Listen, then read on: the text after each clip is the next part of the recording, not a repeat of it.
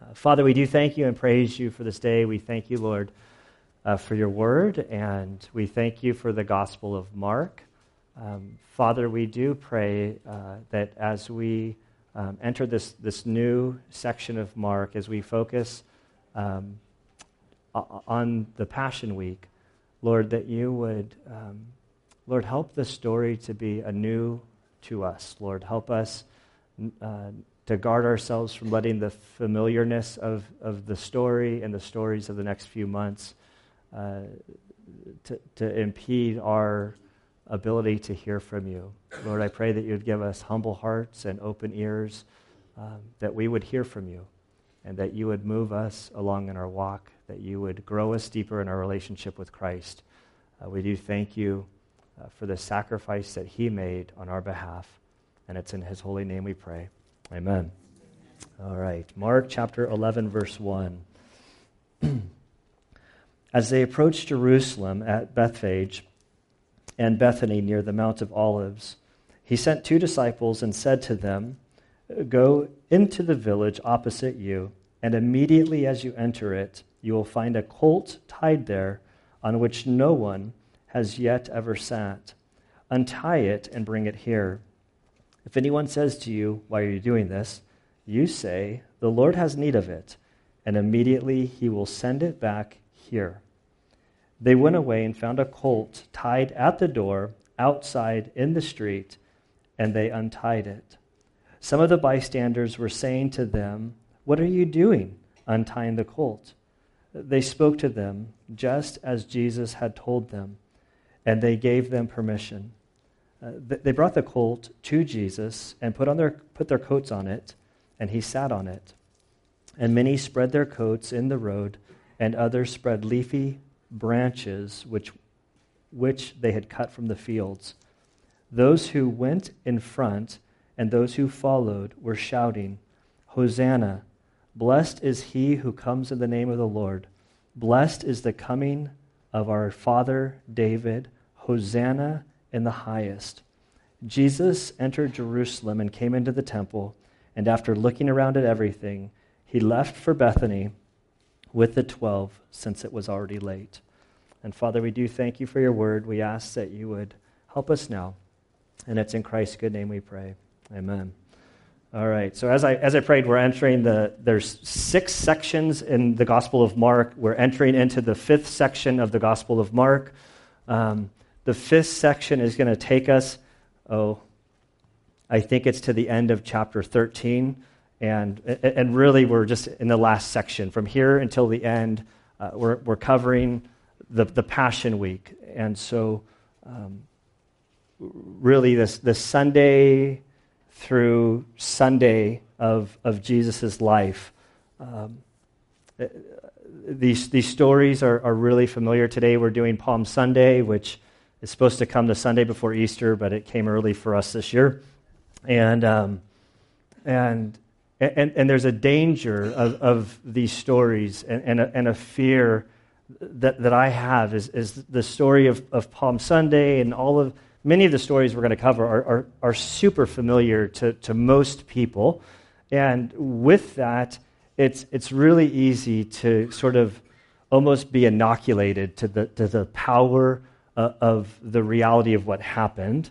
And so, my prayer is that God would awaken us and, and help us to see them anew and to see uh, the, the, importance of, of what's before us.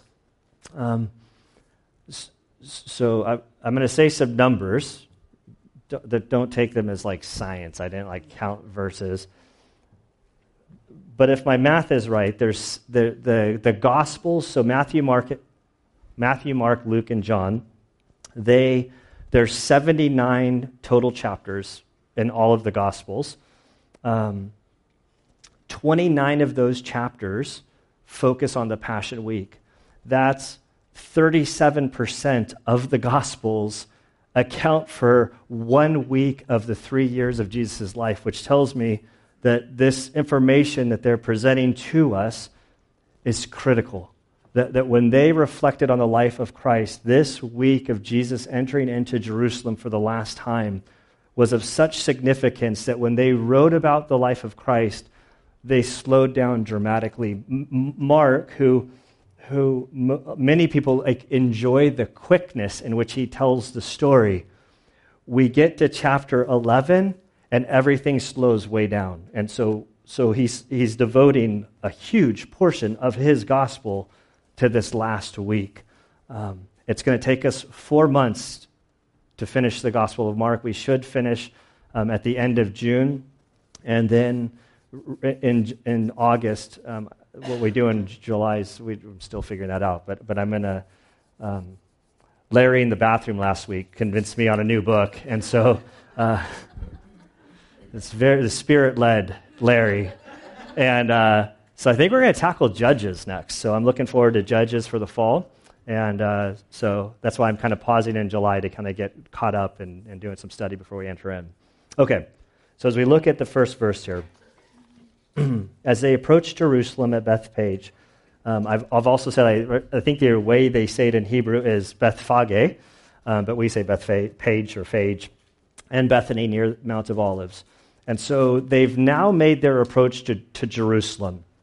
Um, to, to kind of orientate ourselves, I didn't have the map, I just put the map of the sort of looking from Mount of Olives towards the temple in modern day behind me. Uh, the walk from the Sea of Galilee down to Jericho, where we were last week, is about 65 miles. And then from Jericho to Jerusalem, it's about 15 miles. So you have a, it's, a, it's a total of about um, an 80 mile walk. Jesus has walked the whole way. Um, Jericho, for simplicity and ease of understanding, we'll basically call it, it's kind of like the Dead Sea area. And the Dead Sea is uh, basically 1,300 feet below sea level. And Jerusalem is at 2,600 feet elevation. And so it's, a, it's, it's, it's about a 4,000 foot climb in the scope of 15 miles. To help that sink in for us, because it's like, okay, 15 miles, 4,000 feet, great.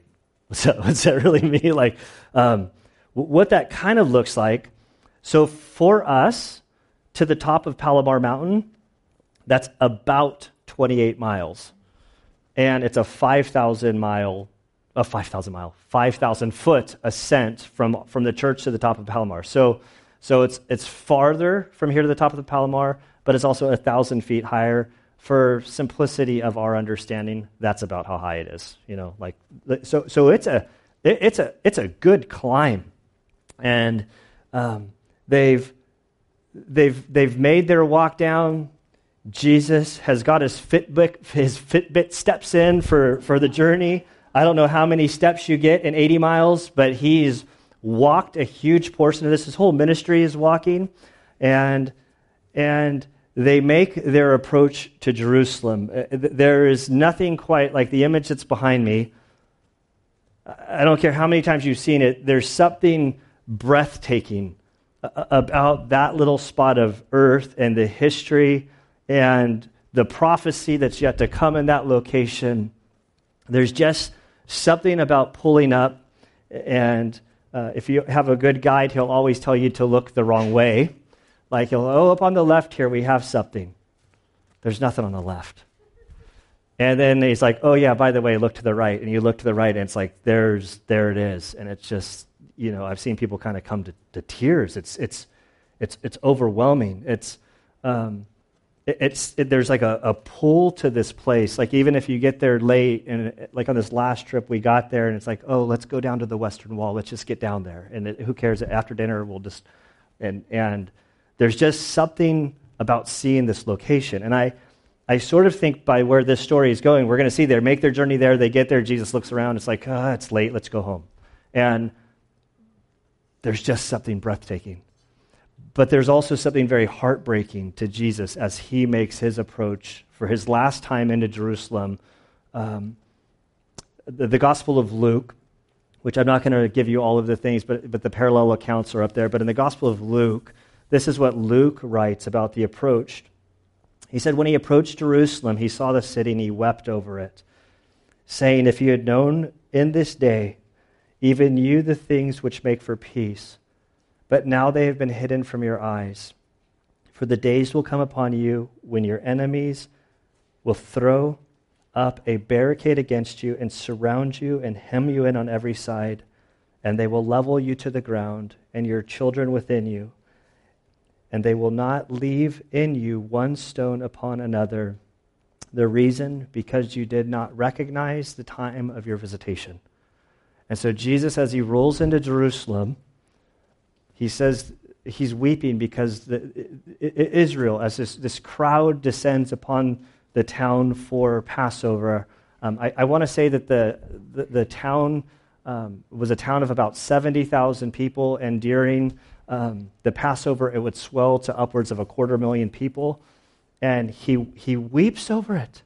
Um, and, and, what he's saying, look, what some have gone as far, I, I, I'm really close, but I'm not going to go that, like, that far. But, but from Daniel 9.24, the, the, the dealing with this passage, we just went through Daniel about a year ago. You can go through and look it up. I'm not going to read the whole passage. But, but there in Daniel, this prophecy is given that from a certain time, so many days, the Messiah will arrive. And, and there's been very scholarly people that said that, that you could know to the day that when the Messiah was to roll into town. And, and they, in the case, which I, I think, it's, I think there's a strong case, Jesus is weeping. He said, The day of your visitation, you should have known, but you didn't know. And here the Messiah is about to roll in, and you haven't done anything about it. And, and so when I look at this picture of Jesus as he enters Jerusalem, I see the Messiah's heart that is weeping for the lost. And my, with, within me, I feel convicted like, Lord, I want my heart to ache like yours does for the lost. And, and I don't think that we, as um, the Christian community at large, I don't think that we really have broken hearts for the lost like Christ did. And so my prayer is that we would be more like him in this. And so they, they, they make their approach. They see the beauty of the city, and he gives them a mission. He says that he sent two of his disciples, and he said to them, Go into the village opposite you, and immediately as you enter it, you will find a colt tied there on which no one has ever sat. Untie it and bring it here. So they're on one side of Mount of Olives. He says to go down the city opposite you. You're going to get there. You're going to find a donkey that's a, a, a, a baby donkey that's basically unbroken, that's never been written, and, and just bring it here. And so the like I've been trying to think of an equivalent to help put this into perspective. It would be like for any one of us saying, go down to Auto Parkway, go hop in a brand new car. It has to be fresh off the lot, never been driven before. Just grab the keys and drive off. And if they come and stop you, just tell them the Lord is in need of it. And my guess is you'll have Escondido Police Department on you pretty quick um, before you get too far. And so uh, we don't get any reaction of the guy. Like I just, okay, so you want us to go steal a donkey or a mule or, yeah, donkey. I got it right the first time. Um, but Jesus is going to get him. He's like, hey, I got a, you know, I got the code word for you. Like there's a code word when you get in there which I kind of gave it up. He says, If anybody says to you, What are you, do- why, what are you doing? Why why are you doing this? Why are you stealing my donkey? Just tell them the Lord has need of it. And when you say that code word, it's yours. And immediately he will send it back here. And so, um, there's just there's so many questions. Like, like the disciples, there's no response on their part. Maybe Jesus has just broken them, like, okay, we're just going to do what he says. Like, it'll work out. Um, like, one of the questions that comes to my mind, like, why? We've just talked about all the miles that Jesus walked. He walked, so at this point, if it's 80 miles from Galilee to Jerusalem, he's walked 78 or 79 miles. And so now, this last mile, he needs a ride? like what's going on like so the last mile jesus now says go steal a donkey and bring it back to me so that i can have like just ride to the bottom of the hill and then get off um, so matthew credits this to prophecy Um, I, I warned you about Zechariah. So if you'll turn back to Zechariah, and don't lose your bookmark because we're going to end here as well. But so in Zechariah chapter 9, so when Matthew, who care, like, I don't want to say Matthew, like that the others don't care, but Matthew is concerned with showing the Jewish reader all of the prophecy connected to Jesus and how Jesus fulfilled all of, all of these things. Um, he says that concerning the donkey, the why this was done, he goes back to Zechariah chapter 9, verse 9, and he says, The reason this was done was because the prophet Zechariah said in Zechariah 9 9, Rejoice greatly, O daughter of Zion, shout in triumph, O daughter of Jerusalem. Behold, your king is coming to you. He is just and is endowed with salvation, humble and motivated or mounted on a donkey, even on a colt, the foal of a donkey. And so, this picture of, of, of the king is, is fascinating. So, the fact that it's a donkey, that's huge because a donkey is an animal of peace, comp- contrasted with a horse, which is a war animal. Um, you know, we, we don't necessarily, in today's terms, think of horses as war animals. Um, but, but in many respects, they're still used in that way. I mean, I think, I think San Diego PD might still have a mounted posse, like a mounted uh, contingent. I think uh, New York City has uh, mounted horses. We just got back from Spain. One of the stops that we go to is the, the famous horses of Andalusia. And, and, and there they have these great horses that are doing all their jumps. Like, oh, they're dancing. It's like, that's not dancing. That's like, that's, those are, that's for battle kind of thing to, you know, like how would you like to go walk up on a horse that's jumping up and like, it's like, uh, I, am not going to demonstrate the kicking out of the back legs that I was tempted. But it's like, th- those are war creatures. And you see through the scriptures in the Old, in the Old Testament and, and sort of looking forward to Revelation that the king's going to make his entry not on a donkey, but on a horse. And so it's this, this battle posture. But here, what we refer to as um, you know, this is Jesus, this triumphal entry. Here, Jesus comes on this animal of peace, on this donkey. And it, it was prophesied in Zechariah, and they're going to they're gonna miss what's going on in the, in the, the bigger scheme of, uh, of the scriptures. And it's understandable. We'll close with sort of looking at the picture of Jesus' true triumphal entry.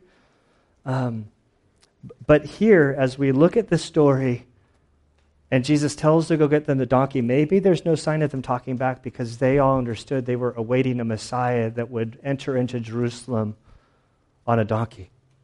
And so they're kind of maybe they're for it, and they the crowd certainly um, is going to receive Jesus well. And so in verse four, we see that they went away and they found a colt tied at the door outside of the street, and they untied it and some of the bystanders were saying to them, What are you doing untying the colt? And so they say, Oh, Jesus gave us a code word. Let's see if it works. and they spoke to them just as Jesus had told them. Uh, how much better would our lives go if we just did what Jesus told us to do? Um, and they gave them permission. And it, it, like, it worked, it, just as Jesus said. So they go get the donkey, they, they bring the donkey back. we'll get into that. This is, this is sort of the line of demarcation. Um, a few years ago, looking at this story in another gospel, I, I, I stumbled across something that Charles Swindoll had wrote, and it really stood out to me. Concerning when they're bringing the donkey back, the next verse we're going to read, Jesus is on the donkey, he's going to enter in. But Charles Swindoll writes this about this sort of this line in the sand. He says, It just happened. Uh, wait, I just happened to read an article about Niagara Falls where the same, at the time, 30, millions, 30 million gallons of poured over the precipice each minute. Somewhere just upstream of that sheer drop is a sign indicating the point of no return. If you fall into the river beyond that point, you're going over the edge. This image tied in perfectly with this moment in Jesus' life. He would walk into Jerusalem but he wouldn't walk back out. His disciples would carry him out. And, and, and so the, the, the weight and the power of, of this moment is huge. Like, it's like, okay, we just, oh, Jesus gets to Jerusalem, he gets on the donkey, he goes in. No, no, no, no. It's so much bigger than this. There's like prophecy saying the Messiah would do that.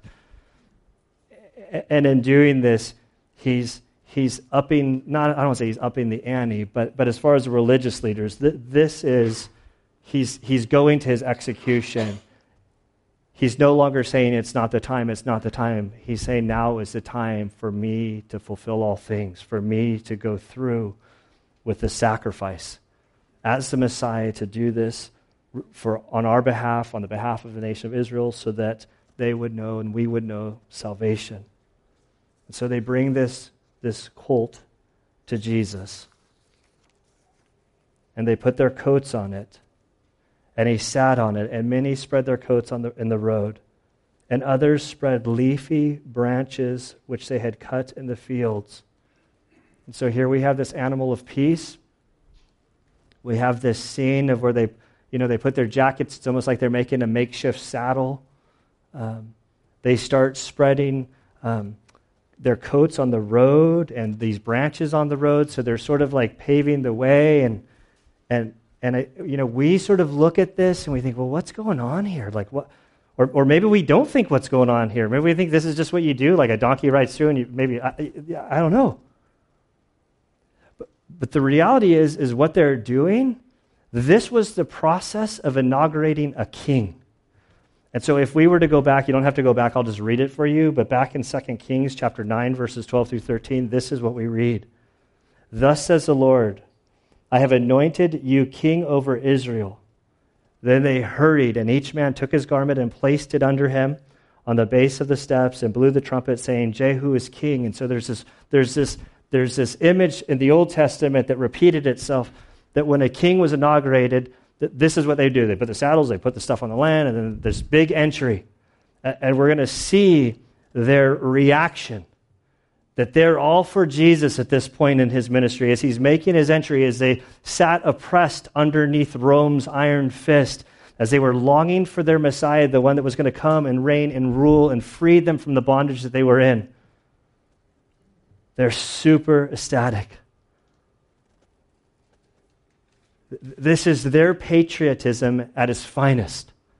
When we talk about Palm Sunday and bringing in palm branches, there's something about this tra- like tradition that, that, that, I don't know, kind of concerns me. It, it, it would be the equivalent, and we're sort of in that season, you know, we're in the electoral season where we're in the process of uh, voting for um, uh, the President of the United States and we, we see American flags and waving, and this is our guy, and he's the, whoever it is, all of our problems are going to be solved.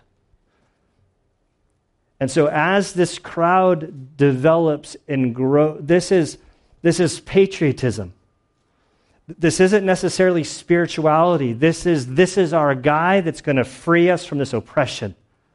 We're going to get out from Rome's iron fist and they completely miss Isaiah 53 of the suffering the suffering Messiah coming that he was coming to give his life as a ransom as he told them over and over and over again.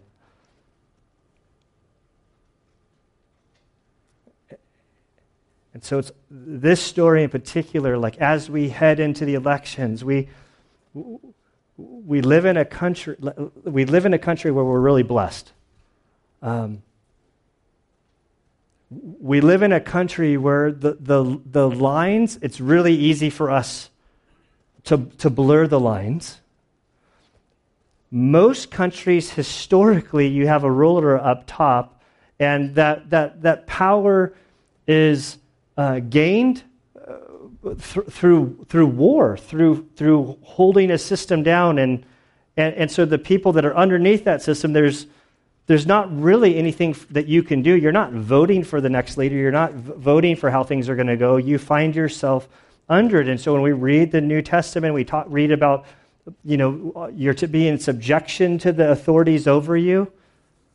It, it was the way it was. Like, and, and so here we find ourselves as Christians during this, this period in history where we have a nation that's of the people, by the people, for the people, that part of our subjecting ourselves to the, the, authorities that are above us means that we vote and we have a voice and we can express our opinions and and and that's that's great.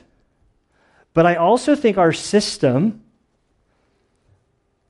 really aids in the blurriness of our allegiance so i'm not saying as christians we're to step out of this no we have a great system that be, be involved but don't don't lose sight of who the Lord is. And, and regardless of who's in authority, we can cast our, our ballot, we can do whatever we want to do, and whoever wins, it's in the Lord's hands. We, uh, whoever, you know, the man, or does it say, the man casts a lot, but the God, God decides. And, and, and so, whoever your person is, don't, don't get too excited and don't get too sad. Like if your guy loses, don't get too sad. If your guy wins, don't get too happy because really history is in God's hands. And, and we as Christians need to remind ourselves of that. And I think in this moment, as Jesus is on this donkey, as the actual Messiah, like, like this isn't just some guy that's claiming to solve all their problems. He's, he is actually the Messiah. And, and so he's entering, he's getting on this donkey. We see the enthusiasm, but I think that they were trying to steer the Messiah the way that they wanted. They were they were adding their emotions into what the, t- the text had said. It's easy for us to criticize looking backwards. Um, I, I, think from their example, what I, what I learned is to be real, like, humble towards the text, be passionate about the text. But you might have a brother or sister that might view it one way, and you might view it this other way. And I don't think God wants us to be like necessarily arguing with each other. Like there's something to be, you know, iron sharpening iron. But there's, you know, that's, I love it when people come to me, they're like, well, where do you stand on the, like, what, what, what camp are you in? I'm like, well, I'm a theological mutt. I like, I kind of like a little bit of that, and I like a little bit of that, and, and sometimes that camp and that camp, I see their side from the scripture, and I just want to be true to scripture. Like, I want the Bible to have authority, and so sometimes that just kind of, where I end up is on my knees saying, I don't know. And I'm okay, I'm okay with that. I just want to be faithful to the Word of God. And I know that I'm bent a certain way where I like, like my bent is I want to manipulate it so that the, it, it spits out, which, which is a way that's more pleasant for me. Okay, verse 9. So they've set up the, they've set everything up. And we read those who went in front and those who followed were shouting, Hosanna! Blessed is he who comes in the name of the Lord. Blessed is the, the coming kingdom of our father David. Hosanna in the highest. And, and so, what are, what, are they, what are they saying? Well, Hosanna means save us, we pray. Like they want salvation. Now, now we as Christians removed 2,000 years, we hear salvation in the term of spiritual salvation, to be, to be redeemed, to be saved from the condemnation of our sin. I don't know that that's how the Old Testament always used it. Of course, it used it in that way, but a lot of times it, it, could mean like salvation from like literal death, harm. It could have been salvation from the oppression of Rome, is how I think that they were sort of indicating this. Um, the next thing they say is, um, bless, blessed is the coming kingdom of our father David. Last week we talked about the blind guy who screamed out, the only guy to scream out in David or to reference Jesus as the son of David. We talked about the Davidic covenant found in Samuel. And so now they're referencing this Davidic covenant that, that here is the promised Messiah that will send up his, his eternal throne that will have no end.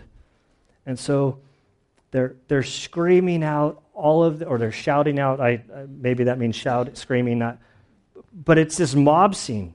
And they're like, here's the Savior. Here's the Son of David. Here's our answers, our, all of our hope. He's going to he's going to get rid of Rome. He's going to make everything great for us. And, all I can think of is how fast this crowd goes from screaming Hosanna to crucify. Like it's going to take us four months to get through this, but it's only a matter of days for them before they're standing before Pilate saying, Crucify him, crucify him. meaning that Jesus wasn't Jesus wasn't fulfilling what they thought should be happening, so they're going to ditch Jesus and go against him.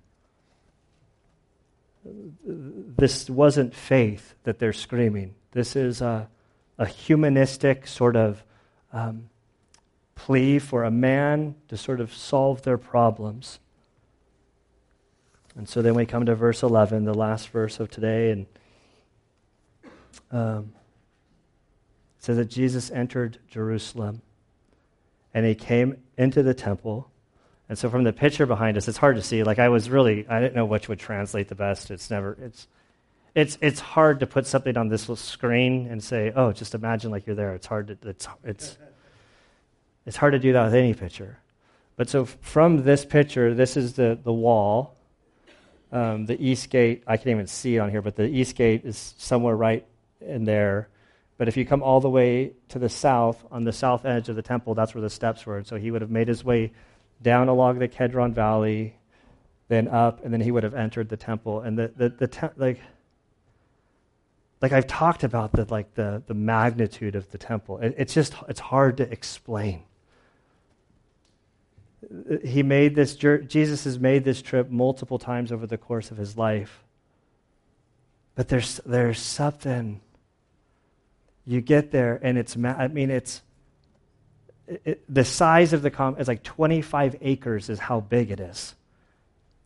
And it's beautiful. And, and during this time it was the second the, the second temple where herod and all of his building skills had like rebuilt it. So it's just i mean it stands out. There's there's so much history on that little piece of land going back to king david and and or, or you know, Abraham sacrificing Isaac right at that spot. Like you can't not be like gripped with it. And so I don't know. Like, I don't know if Jesus had plans that night other than to go, like, let's make the entry. Let's go up, see it, and then make our way back. But according to Mark, it seems like they walk to the temple, and I just see Jesus like stand on the inside going, wow, this isn't like, I don't know that he was saying this impressive, but I see the other guys going, man, this is huge. How? But we know by next week, Jesus is going to be entering this temple with some, like us, it's next week. For them, it's the, the next morning.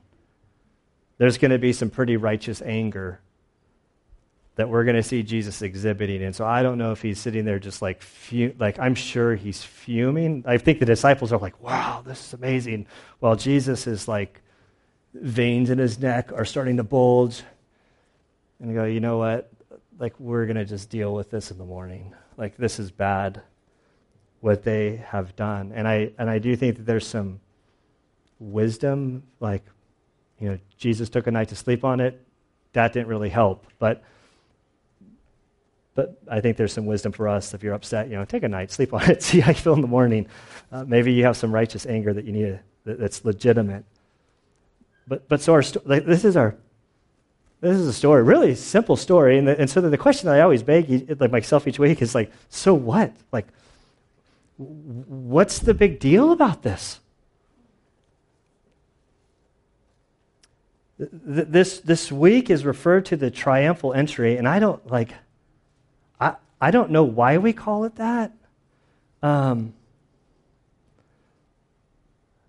I, have, I have some ideas, but I'm going to try to hold them for a little bit. But if we could go back to Zechariah, and in Zechariah chapter 14, just a couple, just a couple pages away from what we read earlier, we see a future story from our position that hasn't happened yet, and is a story I like to read when I'm standing on Mount of Olives, looking across at the, at the temple um, which I think is a story of the actual triumphal entry. And so in Zechariah chapter 14, starting in verse 4, we read, In that day, future to us, his feet, the Messiah's, will stand on the Mount of Olives, which is in front of Jerusalem on the east and the Mount of Olives will be split in its middle from east to west by a very large valley, so that half of the mountain will move toward the north and the other half toward the south. So he's kind of saying that, like, from the position that you're looking at, the Messiah is going to come down like that, and it's like, boom. It's going to open up a straight line.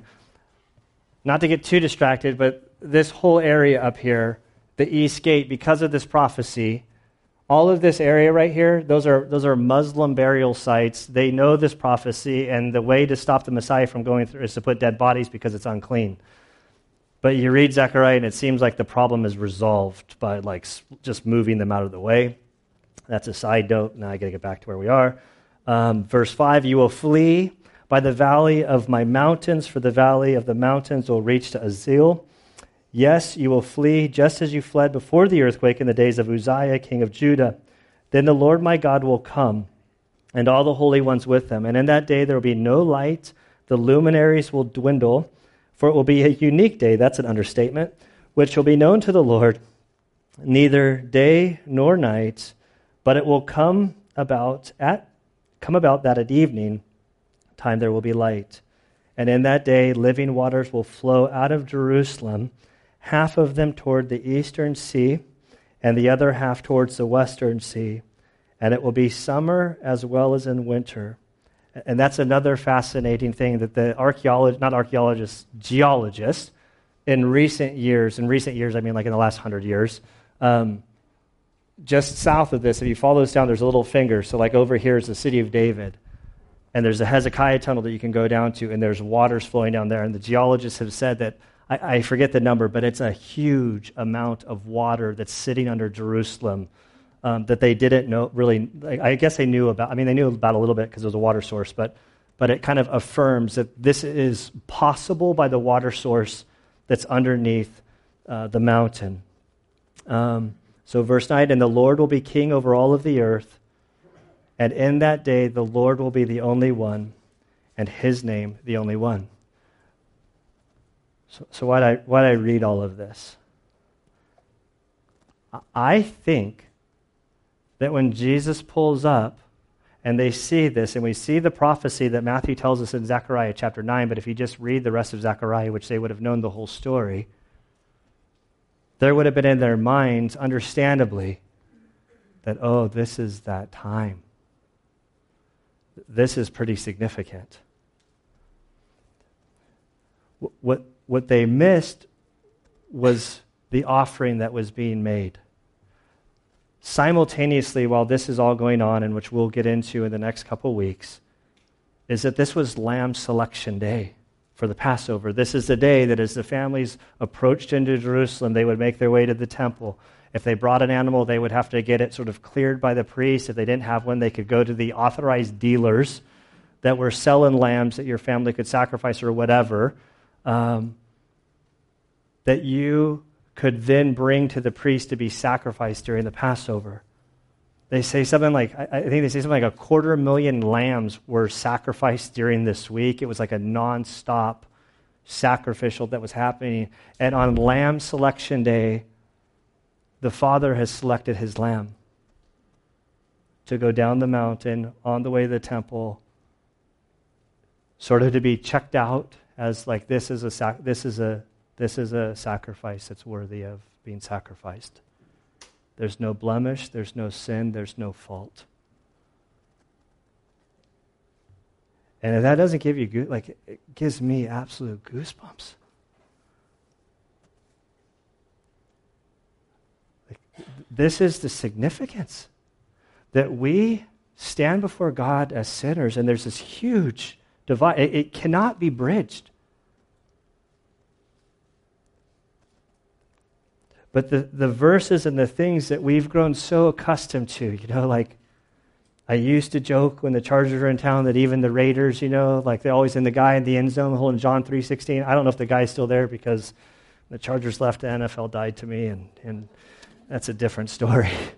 or maybe I could tweak it back in differently now, but I, but it's like we so know John 3.16. Every, like everybody. We've become so familiar with it that it's lost its, its whole like significance. That when we were, so, for God so loved the world that he gave his only son. As Jesus got on this donkey to make his entrance, this was the Father saying, Here's my offering that's going to be given for you. That the wrath that was due you is going to be placed on him. Jesus saying, just a few chapters earlier that, uh, that I'm going to go and I'm going to give my life as a ransom, that this was the purchase price to redeem a slave out of slavery. He is beginning the purchasing of buying us out of slavery. It's beautiful. And all you have to do to receive this gift is, is to believe.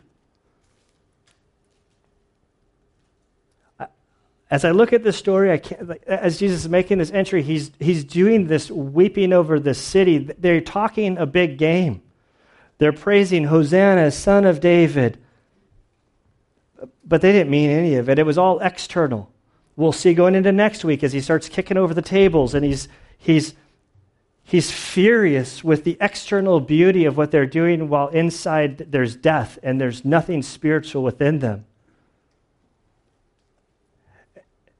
And I think there's a warning for us. Like here we are on time change weekend, and we are at church, and the most of the people, like I, I didn't see anybody come in late, and, and and so we're kind of religious people.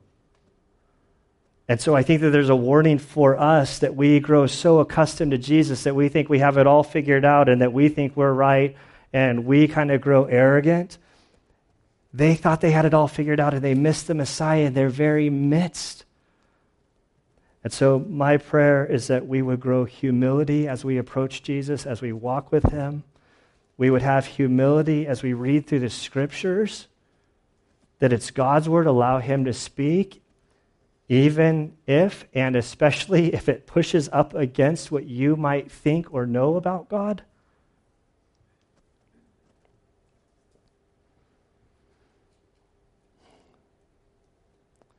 Don't miss who he is. This is the Messiah of Zechariah chapter 14 that's coming to reign and to rule. So let's pray. Father, we do thank you for the story. I, I thank you for the life of Christ. Lord, we pray that as we enter into the, the Passion Week and, and studying about what Christ did, Lord, I, Lord, I, I pray that you would um, Help us to approach this story with, with newness. Lord, we confess that as we are so accustomed to the story, it's easy to not be awed by it anymore. And so, Lord, I pray that you would help us to encounter Christ the Messiah, this Messiah who came humbly as a servant, uh, giving his life for all has given us the opportunity to enter into relationship with Him through faith. We thank you that our relationship with you is based on grace. Lord, help us to understand this.